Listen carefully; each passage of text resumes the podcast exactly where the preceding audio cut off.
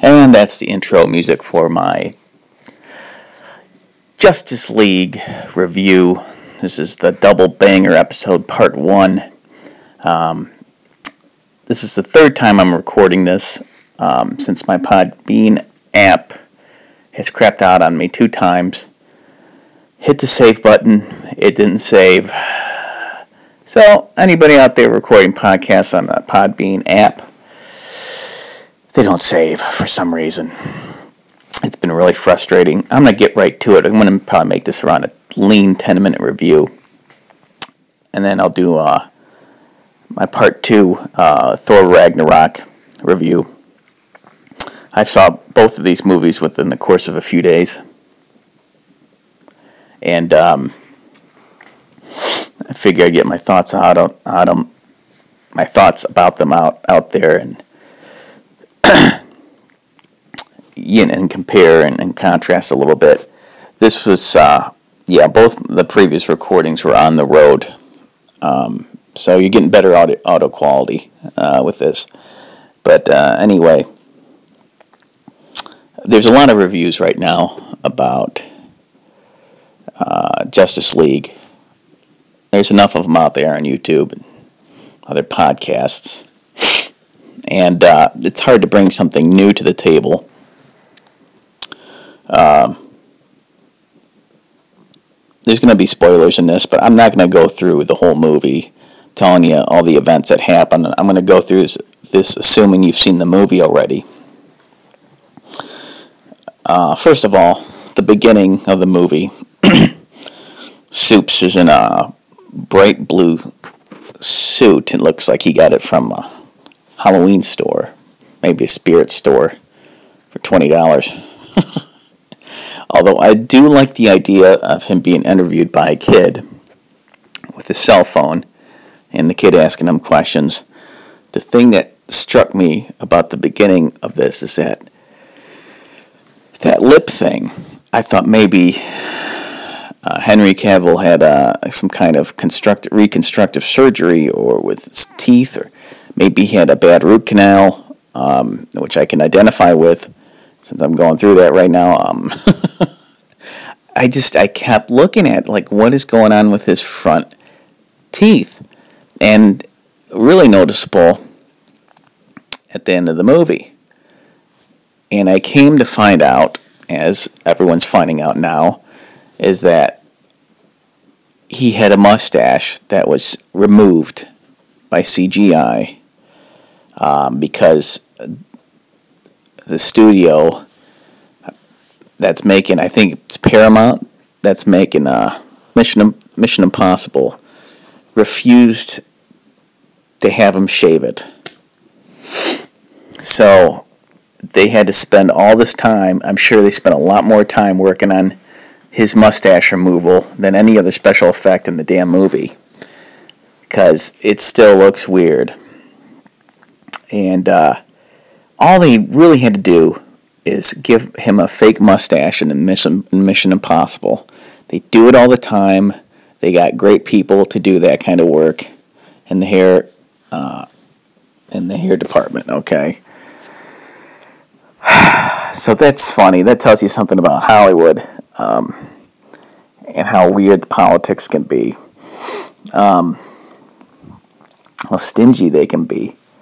Uh, moving on, um, it's a light, a little bit, it's a light-hearted uh, take on the Justice League. It's not as dark as Batman versus Superman. Um, it makes sense a lot more than Batman versus Superman does.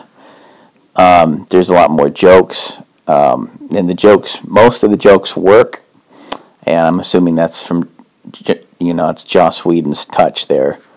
Um, I love the Pet Sematary uh, joke about Superman.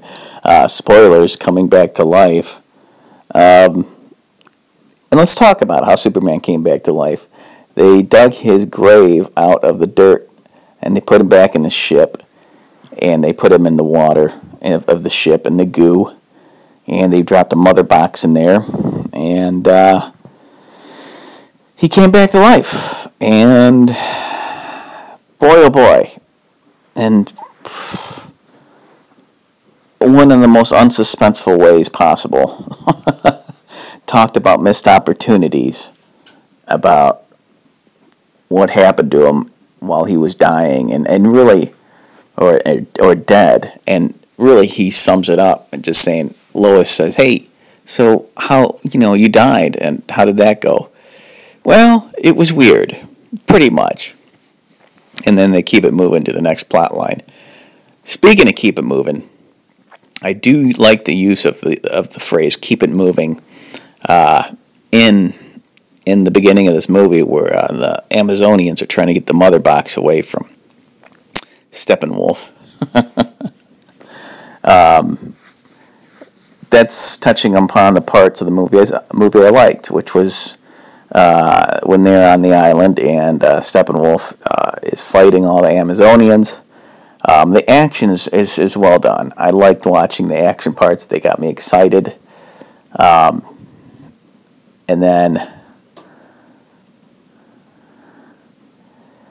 I liked watching the um, the, Aqua, the Aquilonians. I think that's what they're called. And uh, yeah, that was fun watching them uh, fight a Steppenwolf and uh, yeah, the the underwater scenes were great. I didn't understand why uh, Aquaman was just introduced in a bar, pretty much, and I didn't understand why he was so grumpy. Um, that was weird, and uh, I thought they overdid that a bit. I thought they overdid it. They didn't need to do that. Um, there's a bit of swearing in it, a bit more swearing than probably should be in a Justice League movie. A lot of shit and asshole words being thrown around. Um, I mean, I thought they went pretty far when they said uh, X Men: The Last Stand, uh, "I'm the Juggernaut, bitch." But this, the title of this movie should be Justice should be shit Justice League asshole. now the thing about this movie is that the actors playing the characters work really well, are good enough, and uh, that's a phrase I'm going to be touching on. Uh, good enough covers a lot of this movie. Um, they all work really well. Uh, Wonder Woman is fantastic. Uh, Gal Gadot, or Gadot, or however you say it, just chews the scenery with her her action. She saves these people from getting shot up in a bank, and um, yeah, she takes on Steppenwolf because Superman's not there, and she holds her own. And uh, yeah, there's a lot of cool parts in it. There's you know Batman uh, takes on a parademon. There's several parademons in it. Um, uh, Batman uh, or Batfleck uh, fluctuates in weight quite a bit.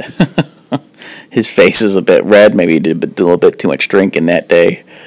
But uh, anyway, I uh, I liked a lot. I liked a lot of this movie. However, there are some flaws, some technical flaws, like the mustache thing, and some rough editing in the beginning especially with the setup of all the characters, very limited origin stories, which, you know, I think they used Batman versus Superman to set up a lot of the origin story in, in that one, but they should have expanded on this one. It's just a lot of characters. And uh, the thing is, they should have definitely uh, expanded Steppenwolf's backstory um, they should have had him as uh, the actor in full makeup uh, because I didn't think his look required to be fully CG. Um, I don't know why they did that. They kind of that kind of took me out of the movie and made me feel like I was watching a video game. I love the guy that was doing the voice of the uh, was doing the voice of uh, of Steppenwolf. I thought he had a great voice. Um, I love that they brought back the motifs of the Superman, the John Williams score. Although I couldn't really, you know, it's the music was so faint in it. Um, it was drowned out by the dialogue and and uh, in the sound effects. The music felt very much in the background. There was very little uh, when it, it, came to the forefront. Uh, very little times like that, but, but that's unusual for Danny Elfman's score to stay in the background so much. Um, I like Batman's goggles as kind of like an homage to Nite Owl. Um, those are very Nite Owlish goggles he had on in the Batmobile. I was just watching Kevin Smith's review, and he was talking about the uh, Batman's Knightcrawler and how kind of clunky and ineffective it seemed to be, and I have to agree with him on that. Uh, the Knightcrawler is probably not one of the better Batman uh, uh machines. Um, it seemed it did seem pretty clunky and uh, cumbersome. trying to think what else. Yeah, I mean, I see why it gets mixed reviews because of the the underdevelopment of the characters. But again, the actors I think fit the bill just right, and the guy that plays Cyborg is he he does a good job there about you know and. Uh, he does look like a transformer a bit, and I, I don't like that part of it. Um, truthfully, I'd say this movie really should get a 7.5 on my scale of 1 to 10. But I'm a little biased because I enjoyed seeing the characters together like that. Um, I'm going to give it an 8. And that's probably, it's more than generous. um, just because it was a fun experience watching it. I had fun watching this movie. It made sense. Um, a little bit more. It was a little jokier than I thought it was going to be. There's some good, memorable scenes that I'd wa- like to watch again, like Superman uh, taking on the Justice League uh, after he gets raised from the dead, uh, the Pet Sematary way, I guess. um, yeah, I was I was really surprised how much I laughed in this one, oh, and kind of like Thor. Um, yeah. Is it a great Justice League movie? I would say no. Um, is it a good Justice League movie? I'd say it's good enough. It's good enough to get the ball rolling, and for them to do a sequel that would be much better. Um, and I know they were up they were up against it because Zack Zack Snyder's daughter died, and so that it, it, it was at a handicap. But again, I thought he dropped the ball so much in Batman versus Superman that I don't know if it, him staying aboard would have kept, made it better. Um, yeah, you know, it's. Gosh. You know, you think about the comics and so many great uh, plots from the comics over the years for Justice League. Uh, and especially when they brought the Justice League uh, back for a while, rebooted in uh, late 90s, uh, early 2000s, uh, that they can come up with a better story than that. And uh, yeah, you know, the, it was fun watching the action. It was fun watching the characters together. There's a lot of fan service going on here. Um, but uh, you know, we need to get back to more practical sets, uh, makeup, and uh, things. You know, the the the wider, the more ambitious a movie like that is, the more you have to kind of ground it in a kind of reality of realness. And CG can get out of hand, although you do need it, um, especially for the underwater Aquaman scenes, which I thought were great. Um, I really enjoyed when Amber Heard used her uh, underwater, whatever that was, vibration blast. I thought that was neat. Um, I liked when Flash was running around. That worked a lot like uh, is similar to the Quicksilver in X Men. Uh, Days of Future Past. It was done better in Days of Future Past, and uh, yeah, I I still like how they did with the lightning and everything. A final note about Flash. Um, it's a young Flash and the Flash came off a little little wimpy to me. Uh, I don't know. I, I just like a tougher Flash. Um, this one he seemed a bit wobbly and uh, more of a comic relief, which I don't mind. Funny Flash. Flash is is funny character, but they just made him. I don't know. Too young, not tough enough. But uh, that's my two cents, and I'm sticking to it.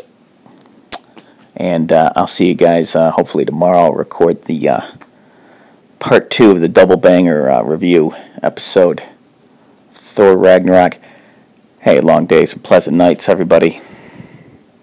Thanks for listening.